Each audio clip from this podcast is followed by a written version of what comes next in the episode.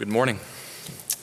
It is good to be here. If you missed it earlier, my name is Joe Johnson, and I am the RUF campus minister at Mississippi State. That is our denomination's campus ministry outreach to campus, and I have the joy of doing that at Mississippi State. I am wearing my maroon tie this morning after a loss because I trust in God's promises and grace for us despite what happened last night. But I love, um, I love being here for a lot of different reasons. Uh, y'all are a supporting church and send us students and call me often and ask how ministry is going, and I'm very grateful for that. So it's great to be here in person, and I will be here for a number of weeks uh, coming up. I also love being here because I attended here once um, from when I was uh, about six months old to six years old. And so it's always great to be back here and to remember God's promises and how He worked in this church and still works in this church today. And also, I love, um, as someone who preaches away a lot, I love that y'all are about 25 minutes away from my house, and my wife does too. Uh, who couldn't make it again this morning, but she will probably, she's going to make it soon, I hope. Uh, people tend to like me better when my wife and my children are here, but um, they are at Grace Pres this morning in Starkville. Uh, we're going to be in Genesis chapter 25 this morning if you have your Bibles, Genesis 25. And since I will be here for a little bit, um, a little more regularly, I wanted to at least pick something for us to go through together. I know I won't be here continuous weeks, and this might be kind of hard to wrap our minds around, but I thought it might be fun to look at the book of Genesis together, but really just the life of one man in Genesis, which is the life of a man named Jacob. Um, Jacob is the grandson of Abraham. And uh, Jacob has always been a fascinating person to me in the Bible uh, because there is a duality to this man that on the one hand, he is the grandson of Abraham. On the one hand, he's in the family that God has decided to work in and through at this time. He is the one who heard stories from his grandfather, stories from his dad about how God worked. And so, Jacob really is someone in the world right now, at the time of his living, who knows more about God than almost everybody. And if there were anyone in this world right now that would follow God, that would show a life of faith, that would trust his promises, it should be the grandson of Abraham, whose promises God gave him now rest on Jacob. But at the very same time, the other reality about Jacob as you read his life is you were constantly underwhelmed by who he is and how he lives. That Jacob, in the words of Sinclair Ferguson, really is a scoundrel who cheats who lies, who manipulates, who rebels. And yet, the story of Jacob, which really does go through the rest of Genesis, is not a story of how to follow this man as an example, but a story of how gracious the God that works in his life is. And how it's the grace of God that wrestles Jacob down to the ground, literally and throughout his life, to change him, to save him, and to actually make him a useful tool in his king's hand. And Jacob's life answers the question if God can use someone like Jacob, can he use people like us? And so we're going to go to the very beginning, the origin story, the birth of Jacob, and then the first time he cheats. This is Genesis chapter 25, starting in verse 19. This is God's word. These are the generations of Isaac, Abraham's son. Abraham followed Isaac, and Isaac was 40 years old when he took Rebekah the daughter of Bethuel, the Aramean of Paddan Aram, the sister of Laban, the Aramean, to be his wife. And Isaac prayed to the Lord for his wife because she was barren. And the Lord granted his prayer, and Rebekah, his wife, conceived. And the children struggled together within her. And she said, If this is thus, why is this happening to me? So she went to inquire of the Lord, and the Lord said to her, Two nations are in your womb and two peoples from within you shall be divided. The one shall be stronger than the other, the older shall serve the younger. When her days to give birth were completed, behold, there were twins in her womb. And the first came out red, all his body like a hairy cloak, so they called his name Esau. Afterward, his brother came out with his hand holding Esau's heel, so his name was called Jacob. Isaac was 60 years old when she bore him. When the boys grew up, Esau was a skillful hunter, a man of the field, while Jacob was a quiet man dwelling in tents. Isaac loved Esau because he ate of his game, but Rebekah loved Jacob. Once, when Jacob was cooking stew, Esau came in from the field and he was exhausted. And Esau said to Jacob, Let me eat some of that red stew, for I am exhausted. Therefore, his name was called Edom. And Jacob said, Sell me your birthright now. Esau said, I'm about to die. Of what use is the birthright to me? And Jacob said, Swear to me now. So he swore to him and sold his birthright to Jacob. Then Jacob gave Esau bread and lentil stew. And he ate and drank and rose and went on his way. Thus Esau despised his birthright. Amen. The grass withers and flowers fade, but the word of God stands forever. Let me pray and ask for God's help. Uh, Father, we need you. We are your people. This is your word, and desperate for truth we are. And so, as we walk through this passage together, your word, your true and living word, help it mold and shape our hearts by your Spirit. And help us, Jesus, to see you more clearly and find you more beautiful. We pray this in Jesus' name. Amen. A number of years ago, there was a conference held at a major university um, in Great Britain, and the conference was titled the UK Conference on Comparative Religions.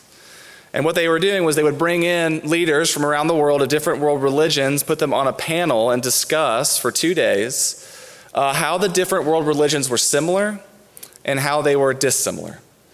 Um, and during this conference, one afternoon, the topic finally got to the question Is there anything about Christianity that makes it unique among the world religions? And as the esteemed panelists were talking and discussing, a very famous man walks into the room. Uh, and the man's name was Clive Staples Lewis, C.S. Lewis, who was a professor at that university at the time. And there was sort of a murmur in the crowd that the famous professor was there. I'm still not exactly sure why he wasn't invited to speak at the conference, but his office was in the building. He heard a lot of noise, and he simply wanted to know what was going on.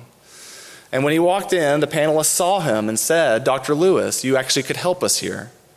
What would you say makes Christianity unique among all the world religions? And Dr. Lewis apparently took off his glasses, furrowed his brow, and simply said, Oh, that's easy. It's grace. Grace makes Christianity unique. And he walks out of the room. There was a little bit of laughter, a little bit of talking about it, thinking that he just wanted to give a simple answer and get out of the room and go to his study and move on with his day. But then, as the panelists began to discuss that answer, what they realized was that he was right. Uh, that though there is elements of grace in different world religions, no other world religion puts grace at its theological center like Christianity does.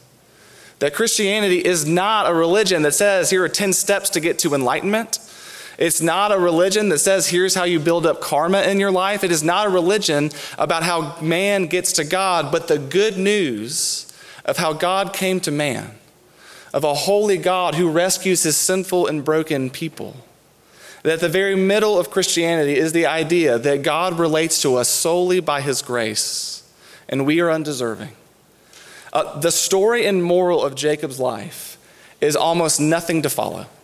He shows elements of faith, he has faithful moments. But what we really see highlighted throughout Jacob's life is the astounding and relentless grace of God for his people to bring about his purposes here. And so, what we need to see is that the sole basis of our relationship with God is grace. And to miss that is to miss something fundamental about Christianity. The sole basis of our relationship with God is grace. And to miss that is to miss something fundamental about Christianity. And so I want to learn, even from the beginning of Jacob's life, three things about grace this morning. Three things about grace. That we are called to rely on God's grace. That we are also called to be humbled by God's grace. And we are called to value God's grace. To rely on it, to be humbled by it, and to value it. So, first, to rely on God's grace. I am just sort of plopping us into Genesis 25, so I want to set a little bit of context here. What in the world is happening? Well, Abraham just died. The patriarch of the family, the grandfather, the one God called out of nowhere, a pagan man in a pagan nation, and called him to be his own, and then bestowed Abraham all of these promises a promise of a nation that's coming that would number more than the stars, a promise of a land, a promise of a people who would be a blessing to the rest of the world. And yet, it was on the basis, the promise rested on a son coming the son that they had to wait for for a long period of time, but Isaac did come. And now the promises are upon Isaac, but Isaac and his wife are still waiting for where is that nation coming? Where will the line continue through? And we're faced in Genesis chapter 25 with a familiar problem within this family, and actually throughout the Bible. A couple who are waiting on a child who doesn't seem to be coming a barren couple who are waiting on the son, the promised son that God's promises would go through. All of it rests on a son coming, and he's not coming. And so Isaac, the son of Abraham, has a choice. He could do what his father did, he could take a shortcut. My wife's not getting pregnant, the son isn't coming, and so my father did something where he got a son in a way that God told him not to do. Or the second choice which is to rest and wait upon the promises of God.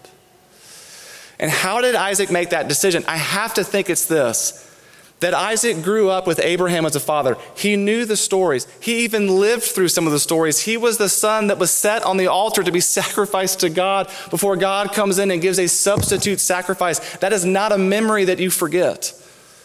He heard the stories of what his mother and father did. He heard how God worked through his family and began to learn what it means to have faith, to rest and to rely on the promises of God. And so, what does Isaac do? He does the hardest thing you could ever do as a Christian. He has to wait upon God. He goes to God in prayer to pray for his wife, to pray for a son. And the amazing thing is this God answers that prayer. His wife becomes pregnant. There's two babies coming. It's all amazing. But did you see? How long it took. 40 years when he marries his wife, 60 years old when his sons were born. 20 years of waiting. We really do have to see those numbers of the Bible as incredibly important. We can read through it really quick, and it all of a sudden seems like Isaac didn't really have to wait that long. All he really had to do was pray. But that's 20 years of prayer. 20 years of disappointment, 20 years of wondering, where is God? Where is the Son? 20 years. That's older than the majority of my students. 20 years of waiting. And that's actually a pattern in how God works with his people throughout the Bible, isn't it? His father and mother had to wait for him. Him and his wife have to wait for their son. We even see the New Testament start with a couple who are waiting for their son to be born. And that's just the pregnancies. But what about 40 years in the wilderness of God's people waiting to enter the promised land? What about 500 years by the end of the Old Testament prophecies to Jesus arriving? 500 years of silence waiting for God's man to show, to crush the head of the serpent. We really are, as a people, a waiting people. And that doesn't mean we're lazy. It doesn't mean we don't work. It doesn't mean we don't do things for the Lord, but the hardest work we're going to have to do in our life is simply to wait for God to come through on his promises. And the reason that's so hard and the reason why that requires so much faith is because waiting in and of itself is a giving up of control. I hate waiting. I hate waiting in my car for my family to come because we're going to be late to everything that we do. I hate waiting on a phone call that I need. I hate waiting because I like being in control. But actually, one of the greatest tests of faith that we're ever going to go through in our life is to wait a long period of time for God to do something, to, for God to come through on his promises. Where is he calling you right now to wait? To wait through a difficult and painful season that you really just want relief. But maybe what God is saying is, wait upon me. Maybe to, maybe to wait through a difficult season of family issues, of wayward children, of worrying about our children, worrying about our extended family, worrying about our aging parents. And maybe what God's calling you to do there, maybe actually the answer to that prayer is in this season, you are to wait upon me. That maybe Jesus has taken you somewhere where you really did not want to go. And to do things that you really did not want to do. And that actually maybe He's there to say, be faithful and wait upon me. Because why does God work like that in his people? Why does he make them wait for, for their sons to be born? I think it's God making the point in our hearts that we cannot do this on our own. That is actually all on His promises, His grace to us. Think about how hard this lesson was for Rebekah. We know Rebekah. Rebekah is a hard worker. She filled the jugs of the camels. She's a very involved mother. In a couple chapters, we will see she works hard to get things done. And here, all she could do is to wait and trust that God would do what He said He was going to do. Isn't that what we're called to do as the church? To wait. As news pours in, as morning comes, wondering, God, where are you? What are you doing?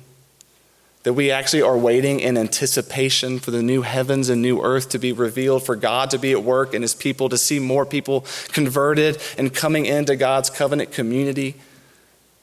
We're called to wait with anticipation. He will do what he says he's going to do. Do we rely on his grace? But then, second, we are to be humbled by his grace. We are to be humbled by his grace. So we have a pregnancy. And it's a very uncomfortable pregnancy for this woman uh, because it feels like there's two people battling in her womb. Uh, she's in so much pain, actually, that what she prays to God in English doesn't make much sense either. If this is thus, why is this happening to me? In Hebrew, it actually makes less sense. Uh, what this is showing is that she's in a great deal of pain and confused. And I remember when my wife was pregnant with my second born, my son, uh, she could barely walk her last trimester because my son was rocking and rolling in there. And this could be very scary. And I'm sure at some point she thought this was going to kill her. And so desperate, she went to the Lord to inquire what was going on. And this is the word that the Lord gave her Two nations are in your womb, and two peoples from within you shall be divided. The one shall be stronger than the other, the older shall serve the younger. Uh, there's two pieces of information that God gives to her. And the first is that your womb is the first battlefield that these two people will fight on, but it certainly will not be the last. Giving a preview of how these two brothers will interact. And really, even in the first couple of chapters of their life, we're going to see them go to battle against each other. And this will last decades. But it wasn't just to give her information of what these two boys are going to be like to prepare her as a mom. The other piece of information actually is even more shocking that one will be stronger than the other, but the older, the older is going to serve the younger. Now, this is a huge piece of information for people in this time because the older son was everything. If they knew twins were coming, they knew it was the firstborn son. Even if it was by a few seconds, it was the firstborn son that all of the family's hope will rest on. It's the firstborn son who will be the hope of the future of the family. It's the firstborn son that will get the lion's share of the inheritance. And for this particular family, it's the firstborn son that all of the promises of God rest upon. He will be the next patriarch, he will be the one the line will go through. And here's what God says He's actually going to choose the one that you never saw coming. That God is going to choose the one that no one else will choose. Will he choose the older one? No. And as we see the two boys grow up, we see will he choose the hunter who is a leader and who is a manly man? No. Will he choose the one whose father sees him as his favorite? No. God actually chooses the younger, the weaker, the one who will have a morally questionable life for a little while, and the one who no one would have picked. What this is getting at, and Paul actually picks this up in his letter to the church at Rome, is this is getting at the controversial and maybe complicated doctrine of election. It's God who chooses his people, it's God who makes this decision. That God does not choose his people on the basis of what they may do for him one day. He doesn't choose in his people something that he sees within them that's worth it. No, no, no. God chooses his people by grace alone, unmerited favor alone. And he does this throughout the Bible. God is constantly choosing his people. He chooses Noah. He chooses Abraham. He chooses Moses. He chooses David. No one even thought to invite David to the choosing ceremony because no one thought the youngest son would get picked. And then Jesus comes in his earthly ministry, and what does he do? He chooses 12 insignificant men from insignificant backgrounds to bring about his church. God is a choosing God, an electing God. And actually, what this should do in us is deeply humble us. That my relationship with God is not on the basis that Joe Johnson's so great. My relationship with God is not on the basis that I've done great things. My relationship with God is that I am a sinner who does not deserve to be saved, but Jesus set his love upon me to redeem me, to make me new. But some of the irony in this, this little caveat, some of the irony in this is people of the Reformed faith can be tempted to be a little arrogant about our theology. And I'm guilty more than anybody else. And I've always thought that was a strange thing. Because people who believe in Reformed theology believe that they do not deserve to be saved, and it's only on the basis of grace alone that God saves us, elects us, and makes us new. That I don't deserve it, but God does it. And somehow we become prideful that we know that fact. And yet, the Colossians passage we read earlier, which I can't believe we read, actually roots certain virtues in the doctrine of election that you would never see coming. That what Paul does is he says God's chosen ones should look like what? God's chosen ones should look like compassionate hearts, kind, humility, meekness, patience. That actually, what knowing the grace of God should do in us is to humble us to a point that we see Jesus as bigger than we could ever imagine and ourselves as smaller than we could ever know that he becomes greater, that we become more in awe of him, of what he accomplished for us. And that part of what Christian maturity may look like is to repeat what Paul said right before he died that he calls himself the chief of sinners. And I've always wondered about that passage does Paul really think he's the chief of sinners? I actually think he did. Why? Because Paul knew Jesus so well. Paul knew the holiness of God so well Paul knew God so well that he could not help but look at himself and say, I'm way more of a sinner than I could have imagined, but only by the grace of God. Are we humbled by grace? Are we humbled by knowing a holy God? And actually, what I think that leads us to is to be people out of an overflowing heart of the love that Jesus gave us to love others around us that are difficult to love. Why? Because even on our best day, we made it harder for Jesus to save us. That if that's the love he bestows upon his people, how could we then not give it to others? Are we humbled? Are we in awe that Jesus would even participate in the life of someone like me? It's a beautiful thing. It's a beautiful thing. Grace.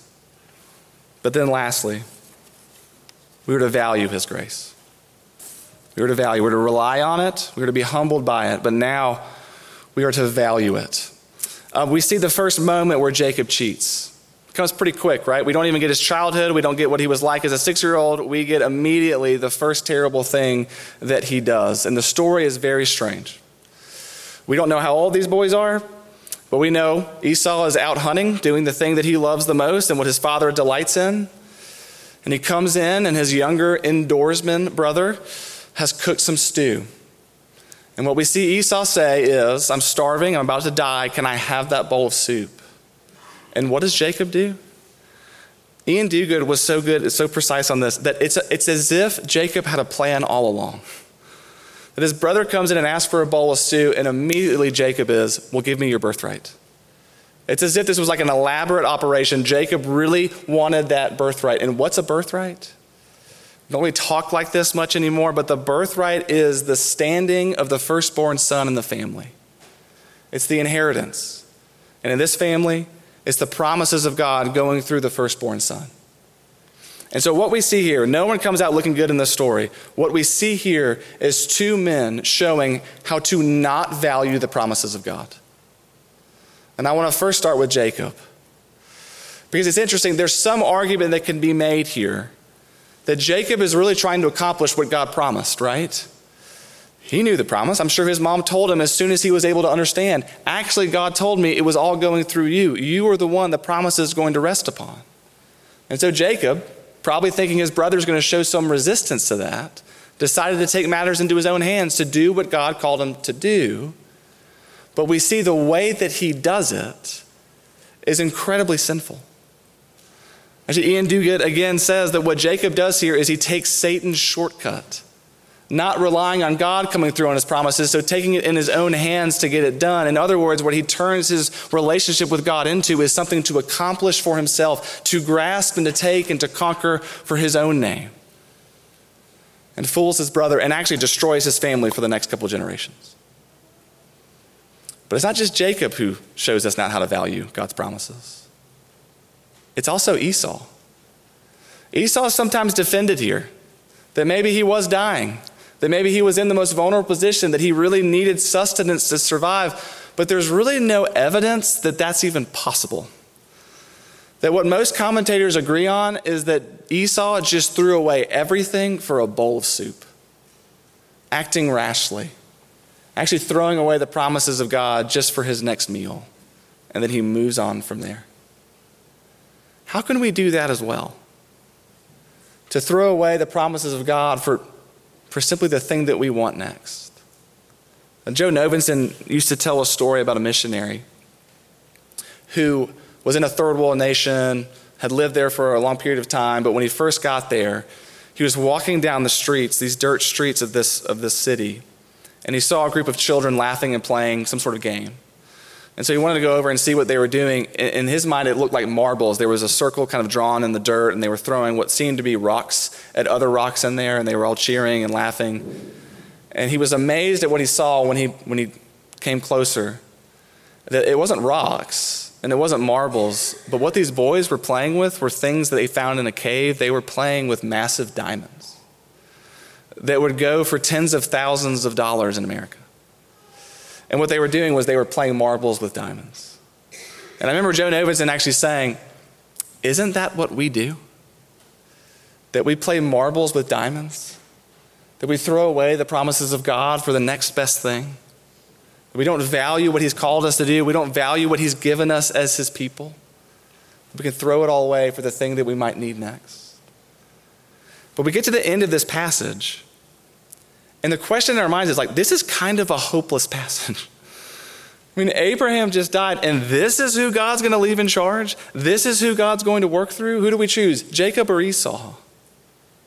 But really, what this passage makes us do is to yearn for something greater than Jacob and Esau. We see too much of ourselves in them. What this makes us do is to yearn for the one who does not undervalue his birthright as the Son of God and so values his people that he came here himself to claim them, to be his people, to make them sons and daughters of God. What this passage makes us do is to yearn for the faithful one who will save a faithless people and make them holy. What this makes us do is to yearn for the one who's coming in the line of Jacob to actually come through on God's promises.